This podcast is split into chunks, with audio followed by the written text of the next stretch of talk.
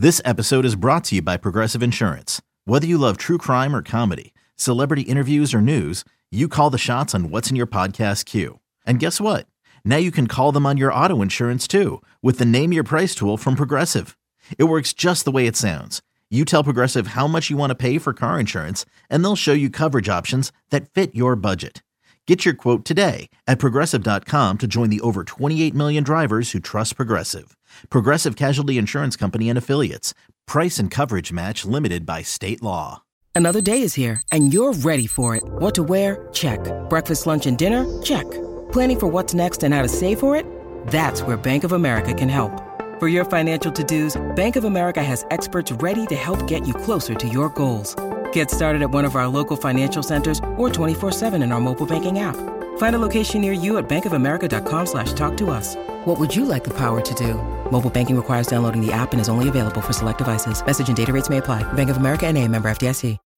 When you need mealtime inspiration, it's worth shopping Kroger, where you'll find over 30,000 mouthwatering choices that excite your inner foodie. And no matter what tasty choice you make, you'll enjoy our everyday low prices, plus extra ways to save, like digital coupons worth over $600 each week. You can also save up to $1 off per gallon at the pump with fuel points. More savings and more inspiring flavors make shopping Kroger worth it every time. Kroger, fresh for everyone. Fuel restrictions apply. The Buccaneers ran the ball often. They didn't do it that great. Like it was only 3.7 yards per carry, right? Mm-hmm. However, they did it a lot. And now some of that three explosive that, runs. That yards average per carry is a little skewed by three kneel downs by Tom Brady. So yeah. I think I think oh, it was actually four.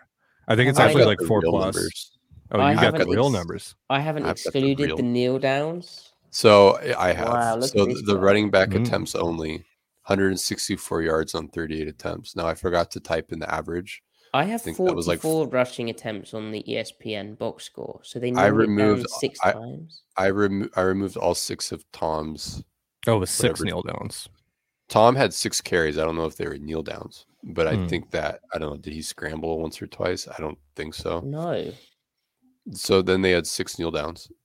Um, I guess three and three. Yeah, that makes sense because yeah, they half. they ended the half of the ball. I think. Yeah. So 164 yards on 38 attempts. Um, that well, I think what is that 4.3? Let's do some quick math. Here. Okay, so that's actually a bit better now. It's still only 4.3, which isn't egregious, mm-hmm. but um, because if if we think back to the first four weeks, you were getting outlier rushing efficiency on you from opposing offenses every week, where it's like un, so so efficient, it's unsustainable. Um, to to bring a little more context to that number, though, and and the effect that the Bucks had, because watching broadcast, it felt pretty bad. But they had they were for this week, their ground attack was the tenth best EPA per rush, which, from a defense's perspective, is unequivocally bad. It's firmly below average, but it's nothing like egregious. Um, but then their success rate, the Bucks' success rate was like second to last this week of 28 teams that played. They were like the 27th highest success rate. So the rate of the rate of plays that Seattle defended well in the ground game was incredibly high. It's just when they when the runs popped, they popped hard. Um, and, you know, with 38 attempts, you know, I mean, maybe just play the numbers. They're bound to one's bounded to pop a little bit. But the Bucks had a really good scheme though, um, a really good approach, especially when they went into the gun. And that's where Seattle was formationally and personnel wise ill prepared.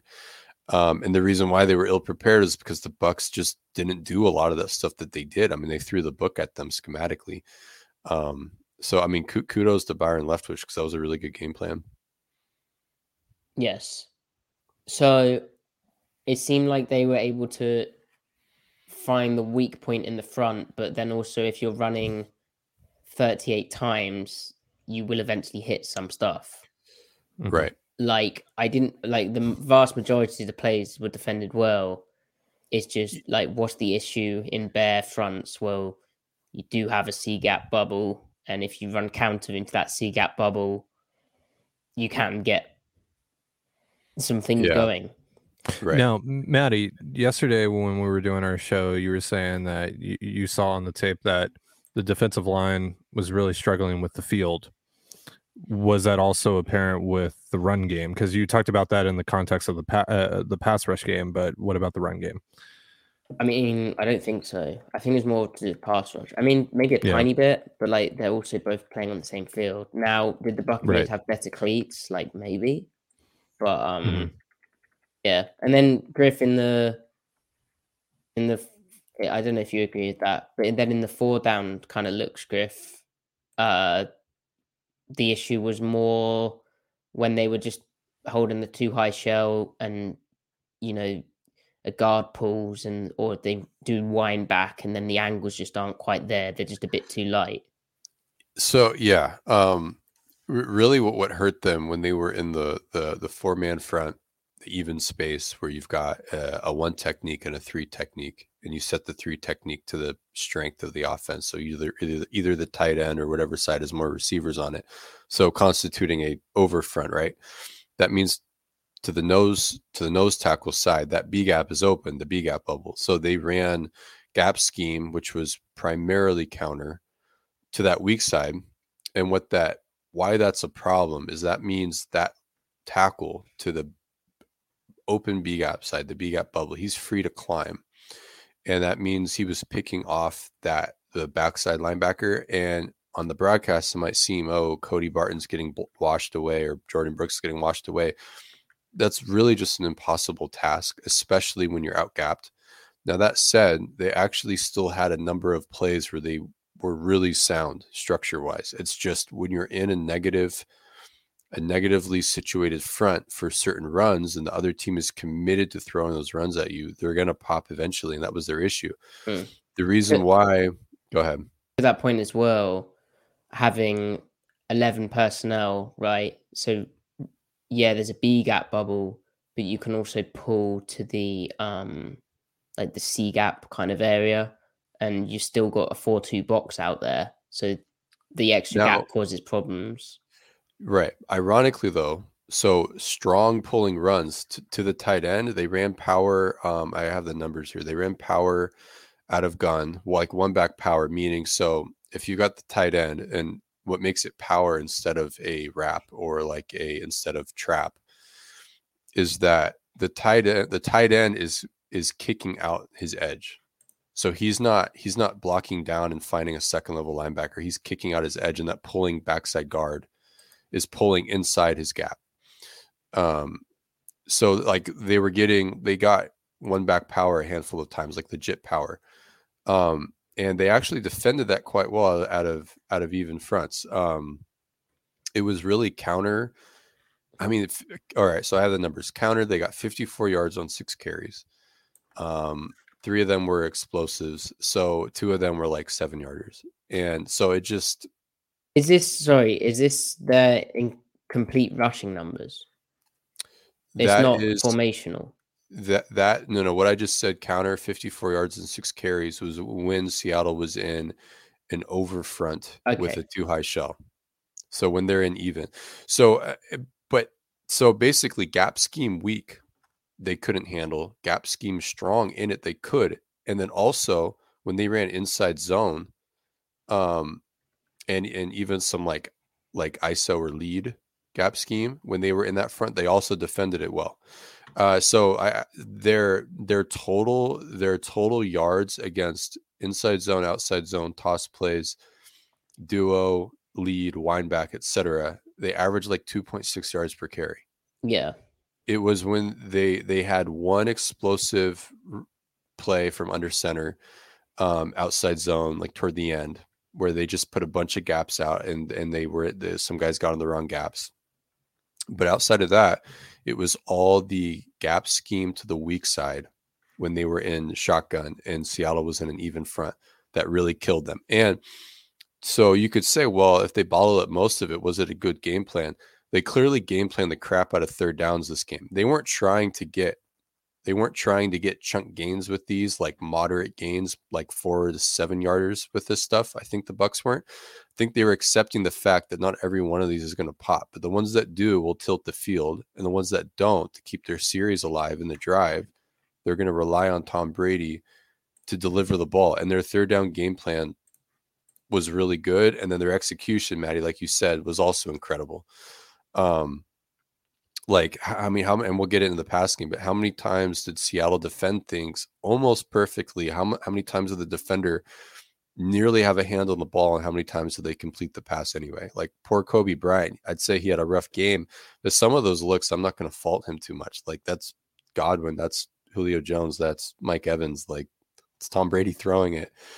You know, you're a rookie. You know, the fact that you're even competing like you are is kind of impressive, but at some point, yeah, make a play. But that's what really determined the game was when those gap scheme early down runs, of which they did a lot of, didn't work. When when the duo runs and outside zone didn't work, um, they relied on Tom on third down. So it was kind of they were committed to the to to the whole big picture here. Um,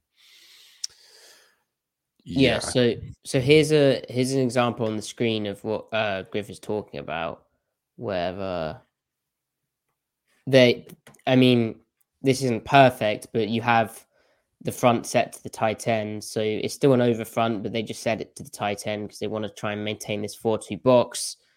And essentially, Tampa Bay gets three guys to two guys in a gap in the B gap bubble uh, by by basically doing a counter run here as well. Uh, yeah. Uh, with the two high shell. Um, and counters difficult in the 4 2 box because the two linebackers behind, like they can, with gap, right? One, if it's, you know, as Griff was saying, if it's to the three tech, if it's to the guy who's actually already in a B gap bubble, you kept clean a bit, but also right. you can flow to it quicker. If it's inside zone, you can flow off it. You can stack your lineman and then fall back with the cutback. But counter the misdirection element and then there's the timing of it. And by the t- you can't really slow play when it's a four-two box, but counter right. kind of requires that, and so right. that's why that so, hits against gun. So is this the one where that left tackle? So the B gap bubble is the gap to the right of forward here. Yes. The left the left tackle is free to get to the second level. He's not looking at Bart. He's looking to pick off Brooks. Yes, and so because because uh the backside guard comes for Irvin, and then uh, I I don't know who gets Barton, but so so I think Barton's free. Barton gets correct leverage. I think on this one, if I remember correctly, Irvin spills that guard pulling that that right guard pulling, like you said. Barton gets front side leverage on the tight end, who is the lead block. He gets outside leverage on it. And then Brooks can't scrape over. I mean, first of all, this is not only the problem with the front, but the fact that they're out Brooks' starting alignment, he's like in a 60. Yeah. I mean, he can't. You're asking him to get all the way to the other side. Because he's worried about the C gap. Right. So if they were gapped out, the alignments would change. And then yeah. so it's it's a double whammy of the front being vulnerable and you're light in the box. So that's it puts like the the stress multi, is multiplied on that second the second linebacker in the fit. Like the backside fitter at the second level is screwed. And now that said, they had so many looks like that where they held up okay, you know, and like it was kind of impressive. And I think that demonstrates how far along they've come in playing their individual techniques and stuff. Yeah, like but Pete, Pete wasn't he wasn't panicking in the same way that he had early in the season. Like they just got got by some good plays, but like execution yeah. Mm-hmm. wise, it, they weren't like bad. This is more like a learning moment rather than like a hit the panic button moment. It's more like the coaching yeah. staff just kind of got outdone, like right, and, and, also like they didn't. I mean, like they did try stuff like spilling their ends, um, spilling certain looks with their ends. Uh, I, th- I, I, to me, the run stuff comes down to, like I said, they just had such a volume of runs that at a certain point it's pretty difficult. Are you are you are you saying body blows, Maddie? No. So but, I think, but, but they had such a variety. They had such a diverse running scheme mm-hmm. that so, eventually, you know, and they were they were attacking areas which are weak points, like that. So eventually, Seattle's solution to this. Sorry to jump in, but Seattle's solution to this is to play that the three three five right? Where you, and they did a little bit of it, but but not enough. Right. The three three five where you've got two two 300 pounders in the B gaps. You maybe got a one technique instead of a zero technique, but then you've got one outside linebacker um, to the uh, they they set him weak, right? And then you've got Coby Bryant essentially being your strong side force defender, but your your your edge. He basically replaces one of the outside linebackers. Now you're not having him set a hard edge, but he's in the fit. They try to take him out of the fit if they can, depending on the formation, but sometimes formations pull him in. But I mean, Coby will stick his neck out in there, but when you're getting gap scheme, that means pullers to the perimeter. Yes. You are not trying to have a 200 pound nickel who is very much a corner background nickel, not a safety background nickel at that, playing the edge there. So, Which why the package that supposedly existed of Jamal Adams kind of being in that there would have been, would have been really, been really big. interesting. That would have been really interesting.